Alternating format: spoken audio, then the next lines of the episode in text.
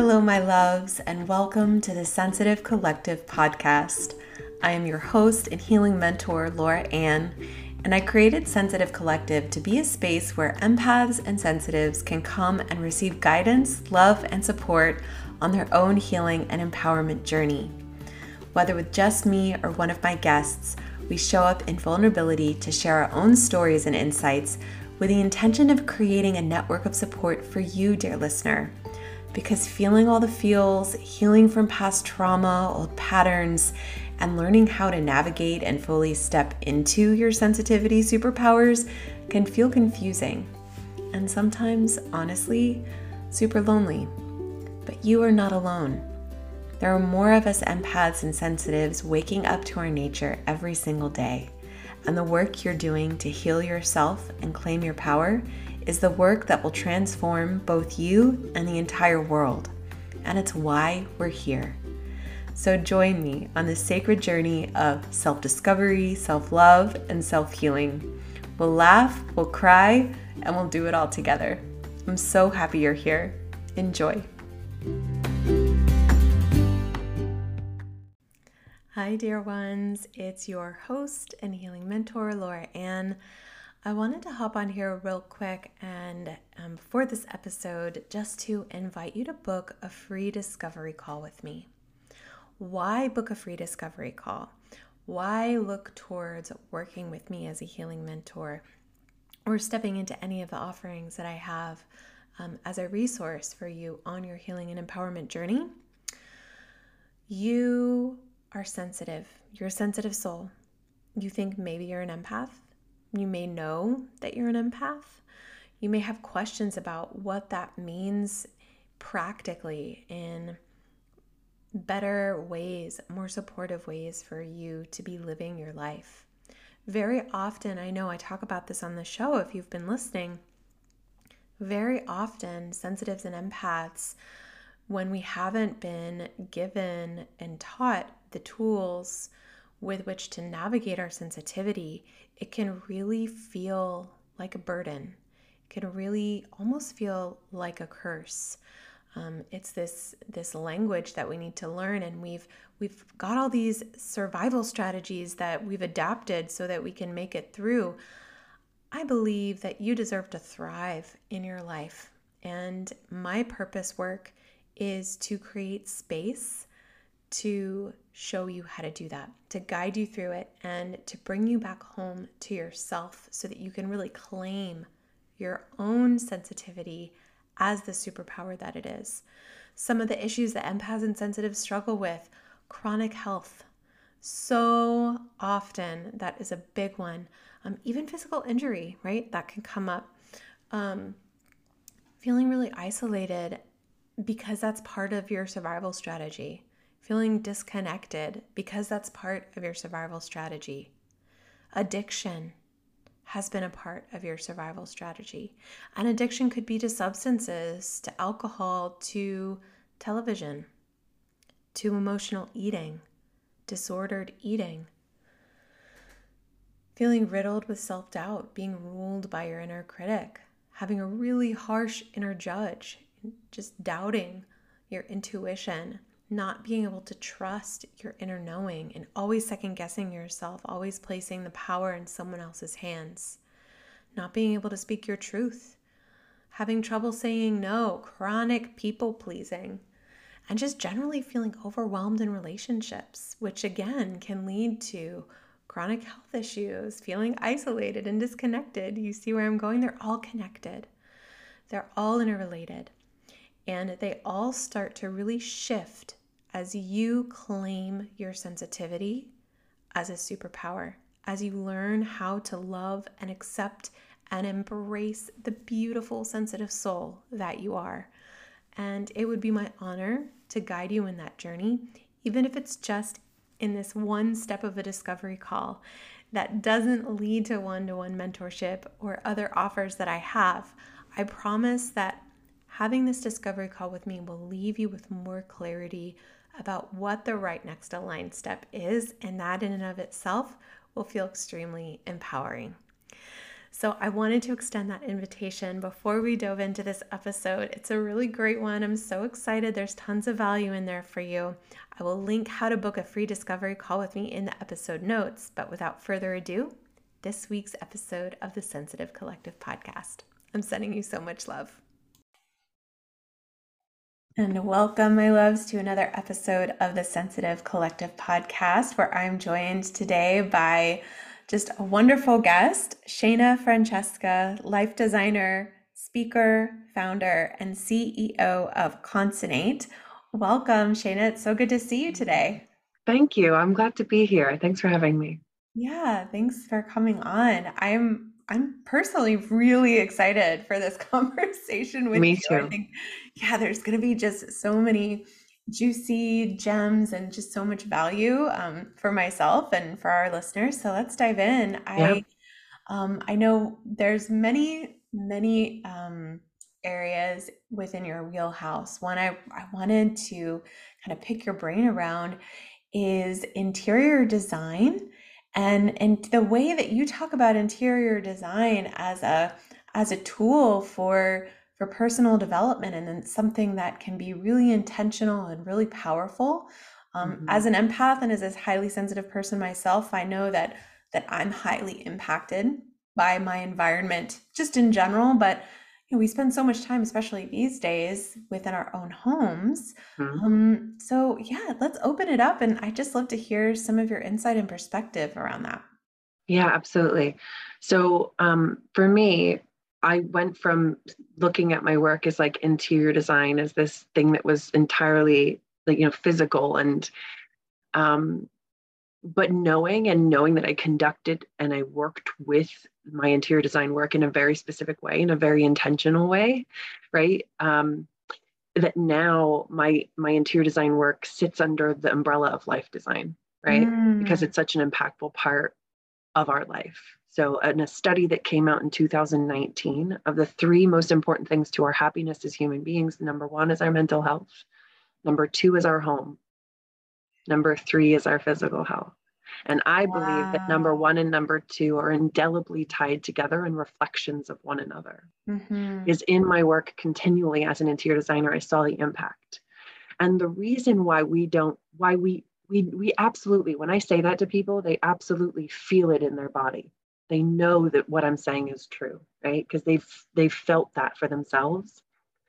The reason why we don't hear that spoken about out loud right and really embraced culturally is because of capitalism and the need to consume to support consumption right? Yeah. so the way to establish yourself as worthy and important in capitalism is to consistently consume right right? Like keeping up with the Joneses.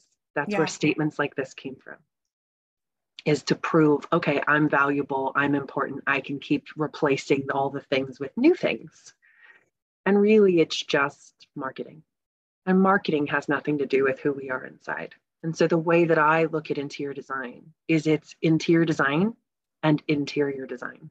Oh, yeah. And so it's interior design, you're, you're motioning to the room, but yes. then interior design Inside motioning to your heart and into yourself yes and they are absolutely tied together. What i tell people to think about your interior interior environment is this way. Number one it's your bedroom specifically but in your home it's the it's the first place you open your eyes to in the morning and the last thing you, you see before you close your eyes at night it is and can be a vision board for your life. It mm. is a reflection of how you see yourself. And in many ways, it's a reflection of where we are in our mental health, right? Yeah. And I am not of the mindset that that means our entire environment must be consistently clean and perfect and like that kind of um, insane organization. I instead believe that we can, it's an iterative process like anything, right? And as we move and change and grow, so does our physical environment. But that doesn't mean we throw everything out and start over again, right? Yeah. We can find ways to incorporate, to move things around, to maybe put some paint and new knobs on something. We can we can find ways to incorporate or or you know it might be time for that thing to be moved out of our home we can sell it we can give it away and maybe bring something else in but it's not about our interior environment looking like any kind of reflection of Instagram or current trends or any of those sort of things because they have nothing to do with who we are. Yeah. Um, and so I believe our interior environment shouldn't be. It, when I work with people as their interior designer, for me, I feel incredibly honored because that person, what they're doing in essence, is tasking me and allowing me to be the mirror for them, yeah. right? To show them and create a physical environment that for me is a reflection of how I see them, right? That's how I look at interior design is me reflecting back how and who I see you as and how I interpret how you want to show up in the world, right? And so tasking me with that, I feel it's an incredible responsibility, right? Because it has nothing to do with me. It has everything to do with who you are and so we sit down and we have this a conversation about what is the story you want your life to tell? You know, and not in a Google Maps version of I want to do this, this, this, this, and this, right? And then this and this. You know, it's more like a let's let's establish direction like on a compass. Mm. Where do you want to go? How do you want to feel in your life? What experiences yes. do you want to have? And those experiences are usually tied to how we want to feel, right? right? We want to entertain people in our home because we want to feel a sense of community and connection, right? We might want to have dinner parties or or we might want to be able to have musician and artist friends gathered together, so on and so forth. So this helps us to navigate and decide what space, how we take up space inside of your home, how you take up space inside of your home. Do you have a dining room because you have dinner parties all the time? Or do you have a bunch of artist friends and that becomes the music room? right? Or the the painting room, or the sculpture room, or the yeah. yoga room, right? Yeah. You know, whatever whatever we are we are doing the most of in our life and really brings us joy and brings out our creativity, that should have a centerpiece in our life. It shouldn't be relegated to the basement or like the back room or the garage, right? It should feel like something that we're embracing because it should be something we're embracing, right?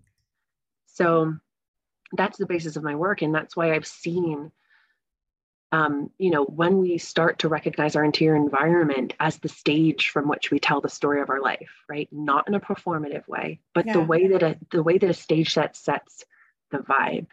It sets the culture of, of the or the the um, the energy of a moment. It is supporting what's being acted out on the stage right? And it's the same way in our life. Our home should be supporting the ways in which we want to show up in our life, it should be supporting us, not us supporting it, right? Um, it it shouldn't be pushing rules on us. We should be able to abandon the rules and have our interior space be a, a beautiful reflection of ourselves, right? Give ourselves permission to take yeah. up space beautifully and intentionally. So this is the foundation of all of my work is intention, is curiosity, is you know this this leaning into what's possible when we allow ourselves to show up as our whole selves and abandon the rules i love that. And know when you say that to me the epitome of that is like the 12 and 13 year old versions of myself who who didn't give a flying fuck about decorative uh you know rules or yes. this is the best this is the size of the rug like yes. i i would do the weirdest stuff in my room like if there was a chocolate box that i liked i would poke a hole in the back and like pin it up to my wall because i thought it was beautiful mm-hmm. and you know i remember my parents thought I was a little weird, but anytime any of my friends came in my room, they're like, whoa, like that's yeah. so cool, you know? Like, yeah. They got that. Yeah. And then somewhere along the way, we we fall into again, I hear the word is like should, should, should, right? This is how it should be. These are the rules you have to follow. And it is, it's so reflective of so many other ways in the process of of growing up in into adulthood. Yeah. But we feel like like adult yeah, exactly. Adulthood becomes this um adapting to societal norms. Yeah. Right? Rather than being a full and complete um like ownership of, empowerment of who we were born to be, right? Yeah.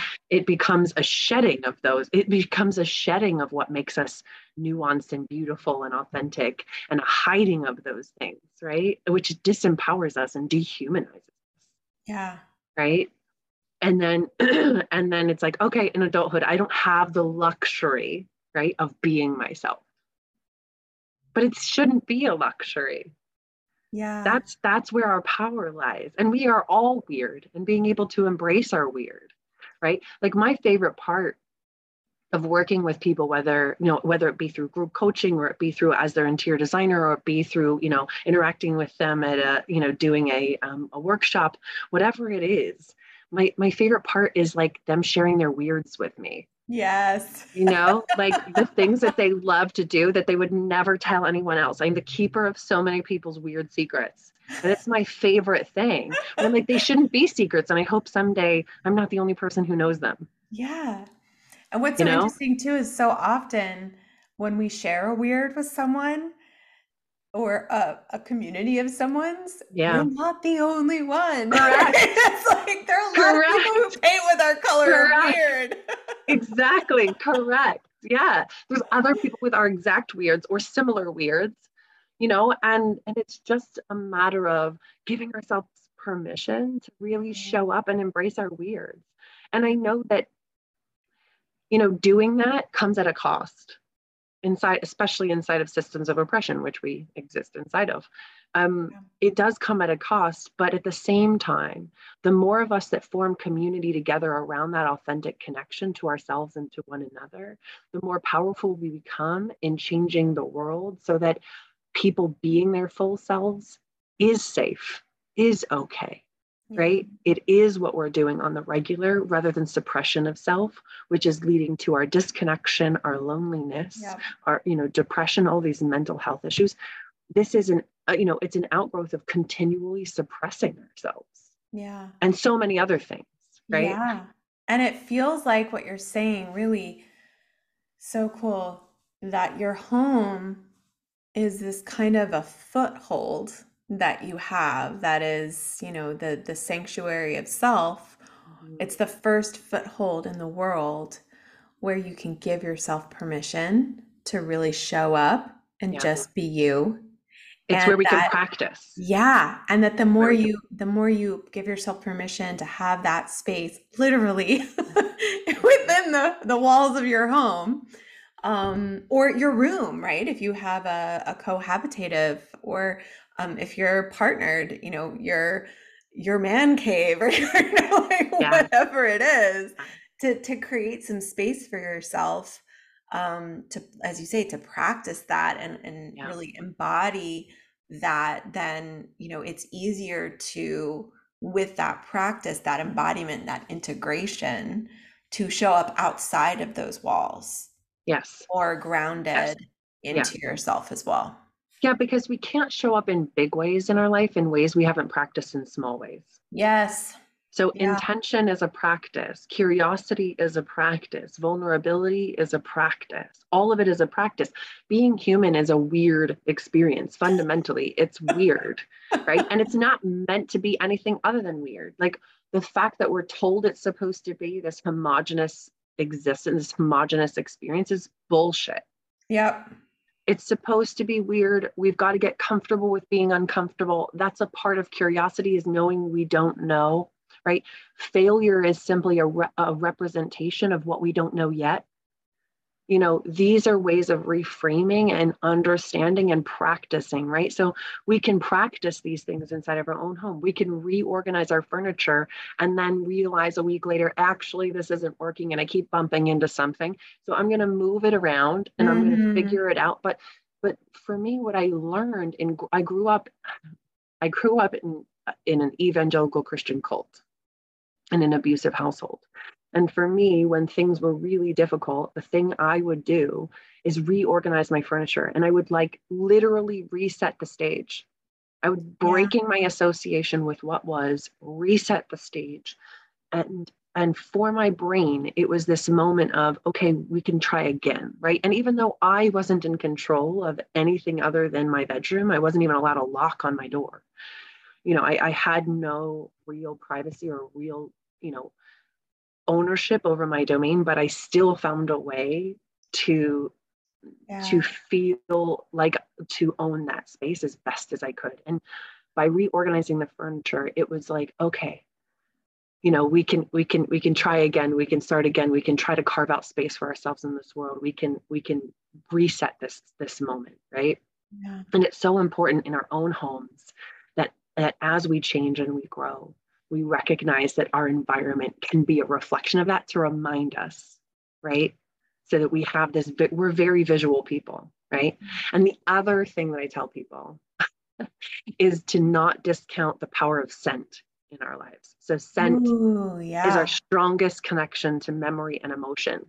So, especially um, when it comes to people who are working significantly from home, or you might do a variety of tasks inside of your home, or you know maybe you've got you know kids or something like that to to embrace the power of scent to change the mood of a moment.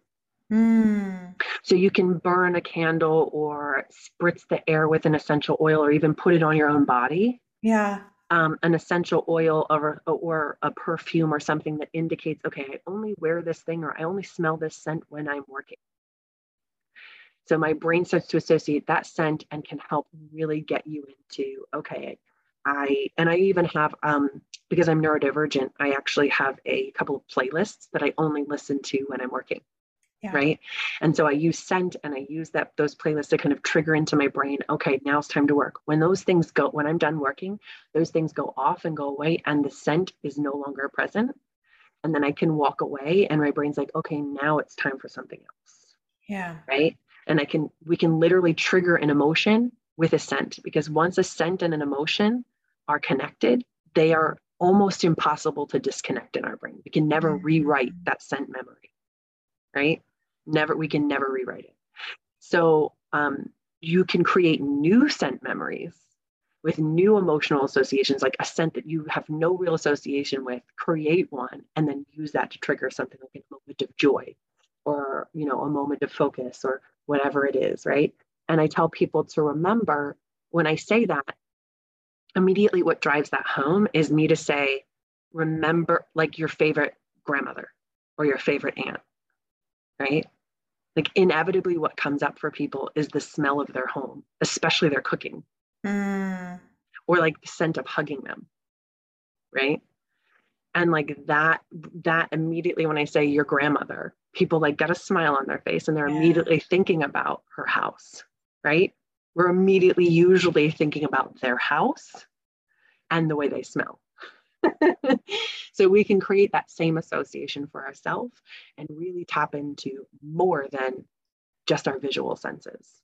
I love that. And that's such a powerful reminder, um, you know, for other neurodivergent folks out there, uh, like myself, and highly sensitive people and, and empaths in general, just you know, ways of really um, claiming that sensitivity as yeah. a power that you have. If we know that we're sensitive, mm-hmm. well, let's let's capitalize on that. Right? percent. Use that to our benefit. I am exactly. I am so sensitive when it comes to scent. It is it is unreal. In fact, one of my exes, he's who is Scottish, he used to call my nose the wee detective because my nose, I can smell out like it's, I don't know if you've ever read The Perfumer, but it's almost like mm. it feels like it's a, this whole other superpower that I have is the crazy sensitivity of my sense of smell. Um, but for example, a friend of mine recently sent me a gift for my birthday.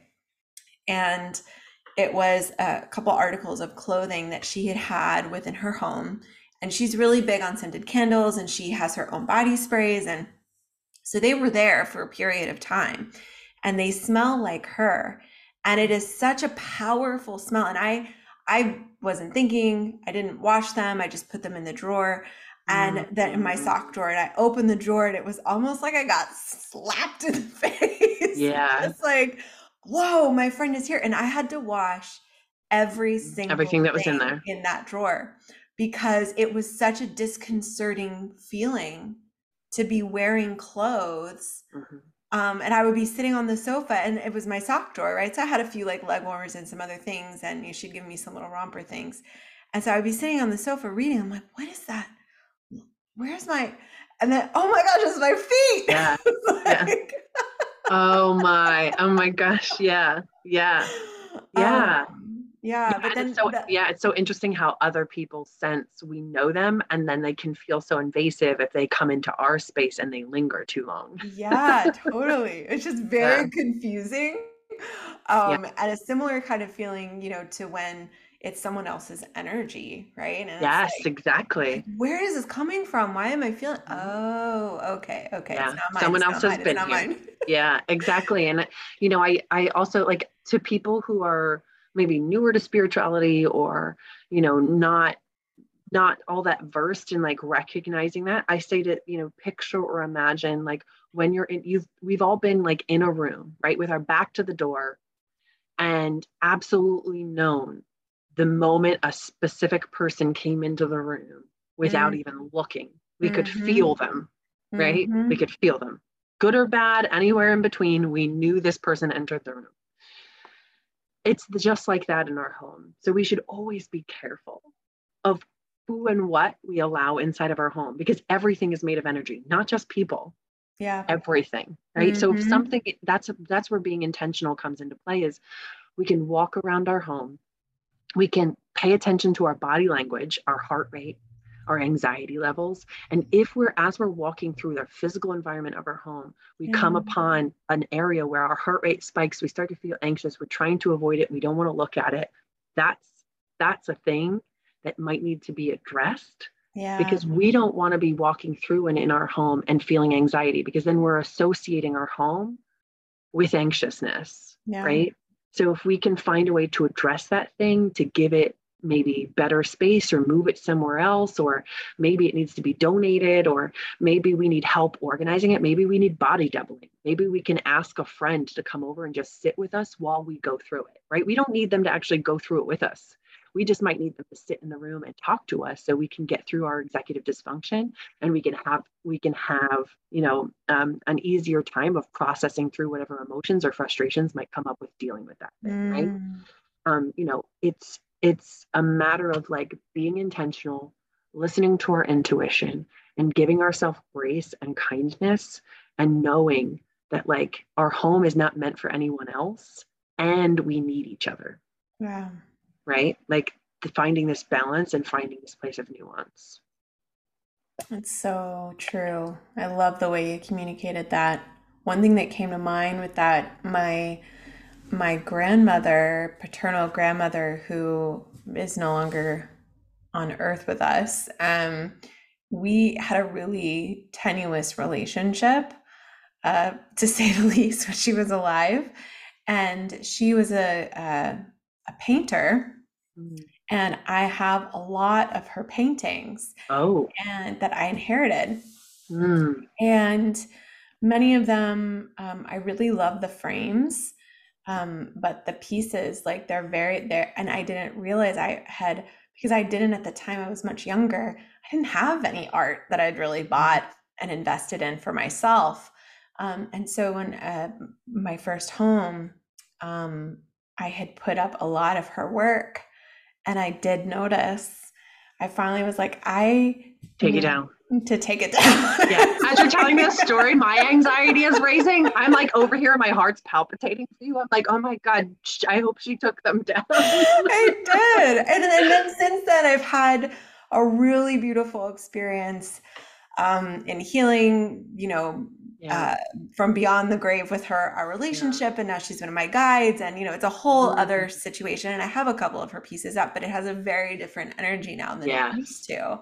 Yeah. Um, but I have more of her mother's pieces up. Mm. And there's a mm. very different memory that's associated with them. And even a lot of the art in my home was gifted from a couple of, you know, former partners who it was a, good situation. It was a good relationship and we just mm. parted ways and there wasn't, yeah.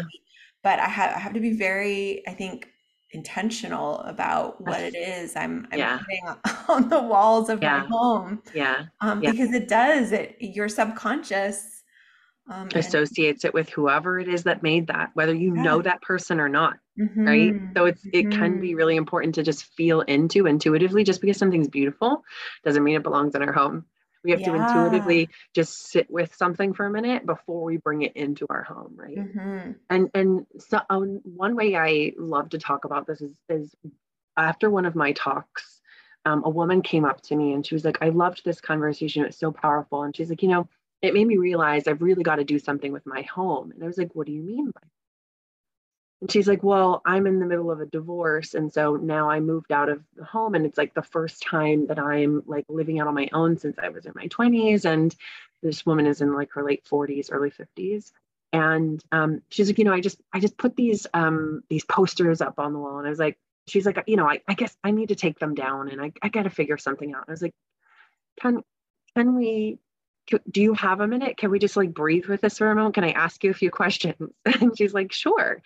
Um, and I was like, so what are the posters of? And she was like, they're of concerts. And I was like, interesting. Okay, are they concerts you've gone to? She's like, yes. And I'm like, or did you ever have any of those posters up when you were married? She said, no. Mm. And I said, well, what do they remind you of? Like why why did you want to put them up in the first place? She's like well i loved going to, i love going to concerts. I loved being you know I, these are some of my favorite bands. And i'm like okay then can we consider that they do belong up on your wall because they remind you of your wild?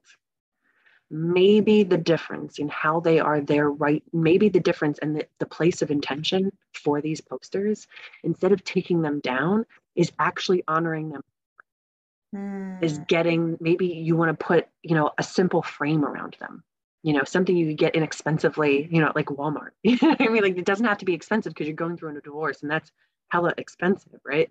But can we just maybe put a frame on them or even if we don't have the money for a frame maybe you can put them up in a specific more intentional way right? Make sure that they're level and and, and kind of connect them you know chronologically up on the wall. Like be more intentional about how they are showing up rather than feeling like you have to take them down. Right. And that to me is the crux of my work and the crux of interior design for yeah. every single person is being intentional about how we're doing things mm-hmm. and that the rules you know because what in that moment i think she was she was assuming that i functioned as an interior designer like other interior designers that she sees on tv yeah. right where they would they would take those posters down and they would put up you know something else right? Something beige.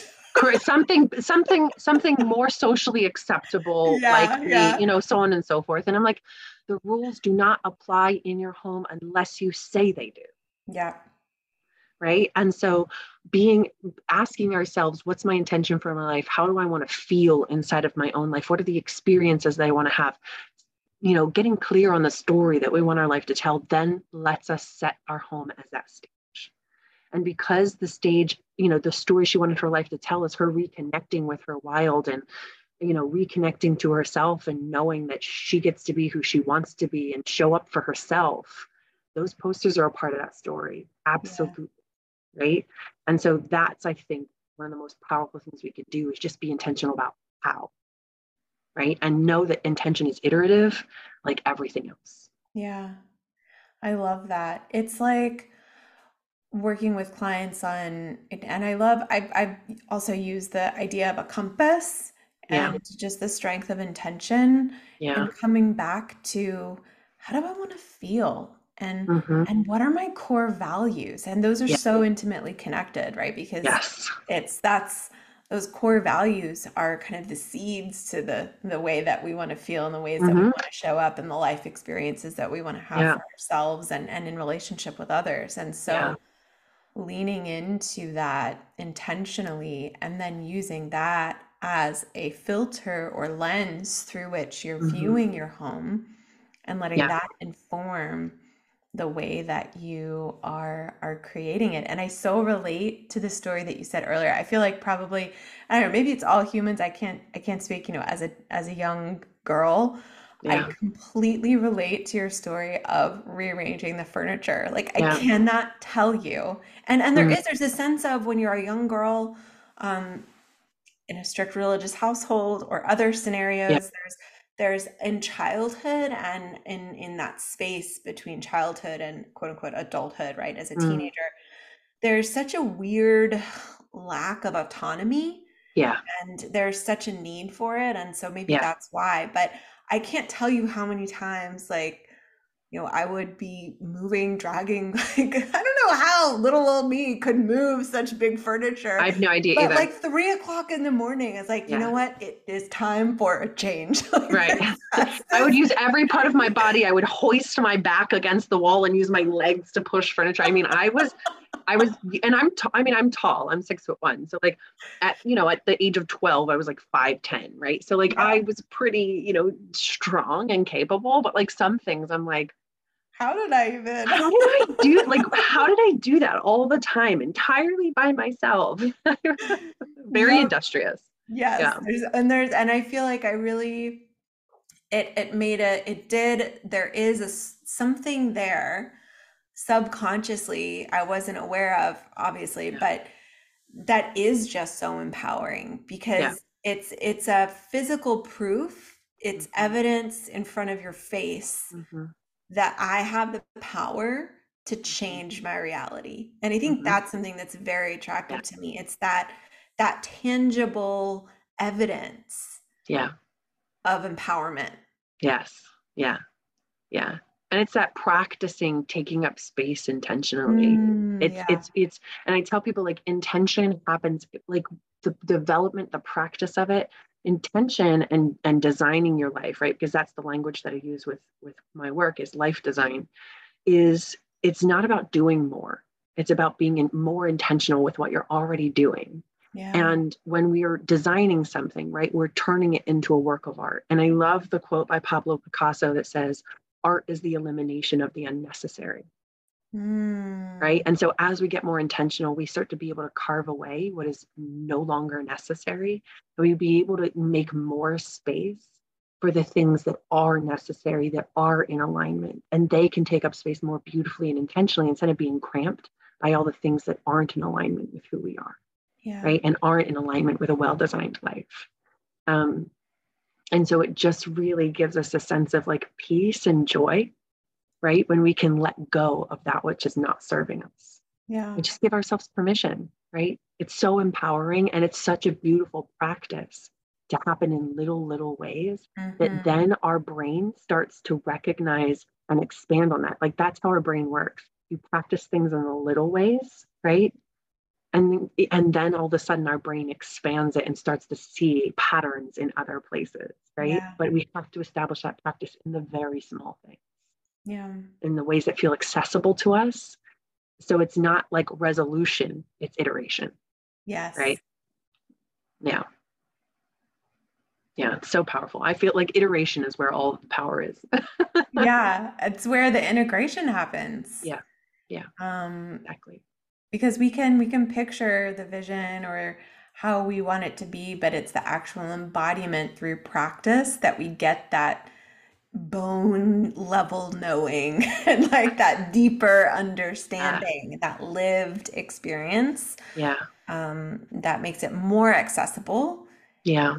In a moment's notice. Absolutely. Yeah. Absolutely. Yeah. Yeah. And I, if we can circle back, I, I think it's so, you know, we talk a lot on the show about energy and, you know, coming back to you know everything is energy not just us but the things in our homes and you know the example of walking through and seeing like what is my heart rate how do what's the feeling in my gut as i go through yeah. and and um you know for example i know uh, for myself and for a lot of empaths and highly sensitives that um when there's uh like clutter chronically. Um, and and things that aren't in alignment for my own core values, and mm-hmm. uh, which you know is a, is another subject. But um, when that the mess, like chronic mess, mm-hmm. can be an energy drain. It is, um, yeah, yeah, and that there's other things I'm sure that would qualify as that. And so, yeah. if you could just maybe for for beginners, you folks who are like, oh my gosh, I want to like I want to juice up the energy of my home and make it really supportive. I think you've given some insight already on how to do that, but just yeah. practically, um, yeah. some exercises or some things that um, our listeners can can really take and and start to iterate for themselves yeah. To, to get a little bit of that foothold within their own yeah. home. Absolutely. I think that music is one of the beautiful things that we can help to um, change in energy, right? Because mm. it is mm. vibration, it is sound, it is energy. It is literally pure energy. it's nothing else. It's just sound, which is vibration, which is energy. Um, and so, capitalizing on the power of that, right? We could put on a song or a playlist that really we love and enjoy, and we can help use that to regulate our nervous system, right? As we're like, we could dance, so, you know, move through it and move to it, and then pick one thing. Just start with one thing, right? Don't be like, I'm going to attack you know this in this giant stack of things right because especially as neurodivergent people we have doom piles right? And they typically are like mail or like I know, feel so yeah, I know. mail bills. So what I do with my doom pile, right, is I'll pull it out and I will make myself um I will make myself a deal. What we're going to do is go through this pile and we're going to eliminate all the junk mail. We're just going to throw out all the junk mail. That's it. That's all we're going to do today, right? And inevitably once I get started, Mm. Sometimes then I'm like, okay, now that I've gotten started, I feel comfortable and okay with trying to tackle a couple of other things in this doom pile. But if I go into the scenario deciding that the doom pile has to stop existing and I've got to deal with every aspect of it, I'll never get it started. Right. But if I can enter into it in a fun way and I can be dancing and singing and moving around and I can be standing while I'm going through mm. it, right? You know, unless I unless sitting feels more connected, but for me sometimes it's the standing, right? So that I can kind of move through the nervous energy. Yeah. I can put that doom pile up and I can say, okay, we're just going to throw out these couple of things. I bring over the trash can, I'm dancing, I'm singing, I'm just eliminating the things. And then I start to categorize it naturally, right? Because I'm already going through them, I'm already touching it. Yeah. So now I'm going to start naturally categorizing it, right? And then then I'm able to like start dealing with it but it's just getting things started that typically is the hard part. And so making it fun, because no, who says that it can't be fun to address difficult things? Mm. Who says we have to address them in such a somber, serious way? Yeah. Right you are an adult put on your adult face and do right. the adulting. Right. Right. Right. Right. But that doesn't work. It doesn't work. We're just children inside of larger bodies right? Like, like what, what do you mean? I don't know. I sometimes like i love i love that i love that tiktok that went around for a while. It was like the fact that i'm left unsupervised. Yes. Like, like i shouldn't be left unsupervised.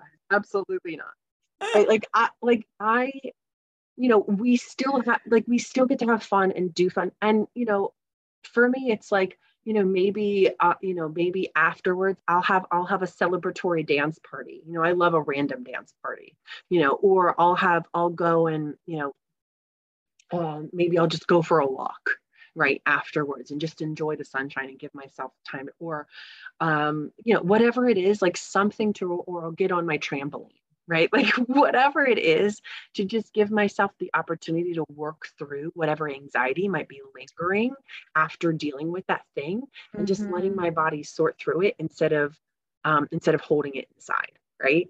And I think that's the the key to you know moving through difficult things for me especially as a neurodivergent person is developing physical practices to move through the energy to feel my feelings right? Yes. Because as neurodivergent people, we intellectualize our feelings. We don't actually, we we we we have a tough time feeling them. we can identify them, we can analyze them, we can tell you all about them, mm. where they came from, you know, how they're being affected, so on and so forth. We can tell you all the things. We're very very analytical, but we aren't very good at feeling the things because it feels dangerous. That's right? so interesting. You know, and so for me, it's how do I make this thing fun and accessible and and feel okay because I need to honor the fact that I don't feel okay about going through the doom pile. And I don't need to make myself wrong for creating it. And I don't want to make myself feel bad or shame about the fact that it's existed for as long as it has. Right. So by making it fun, I'm not making myself wrong or bad. I'm just embracing who I am. and giving myself grace and kindness mm. and just enjoying the moment, right? Yeah. It's that radical self love piece. Yeah. That's so, so important. Yeah.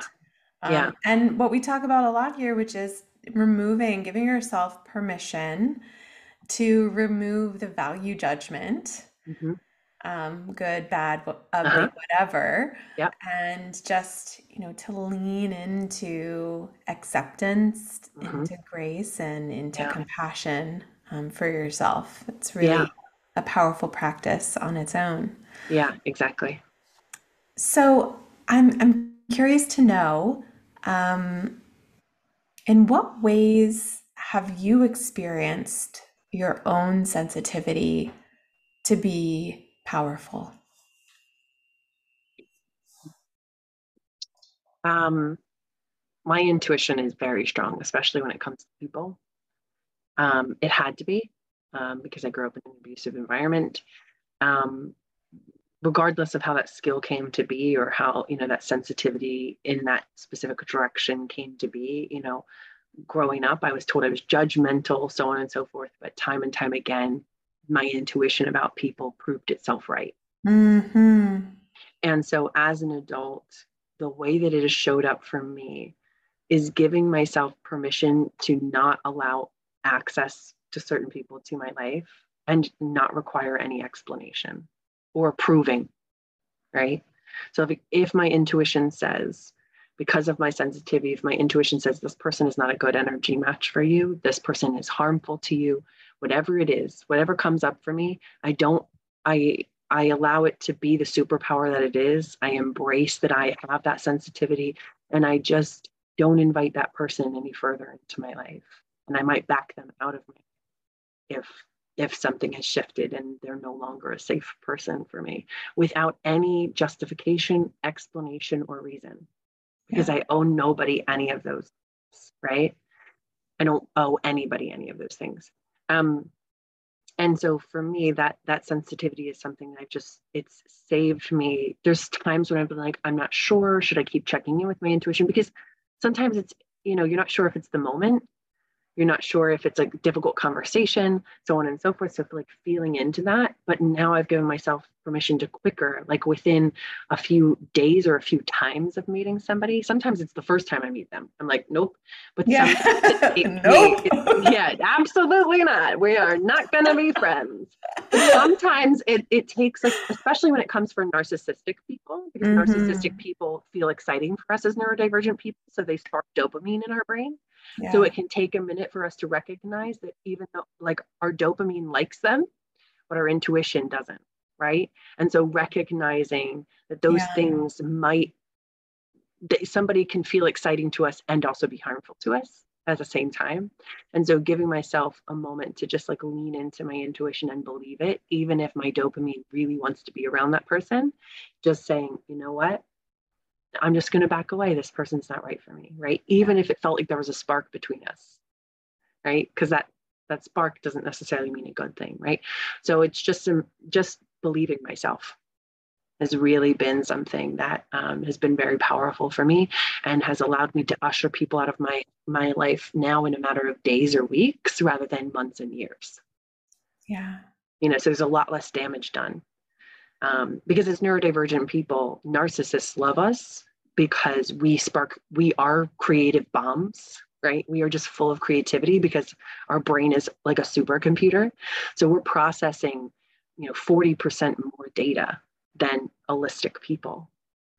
And so narcissistic people love to take our ideas and then implement them, right? So they use us like muses.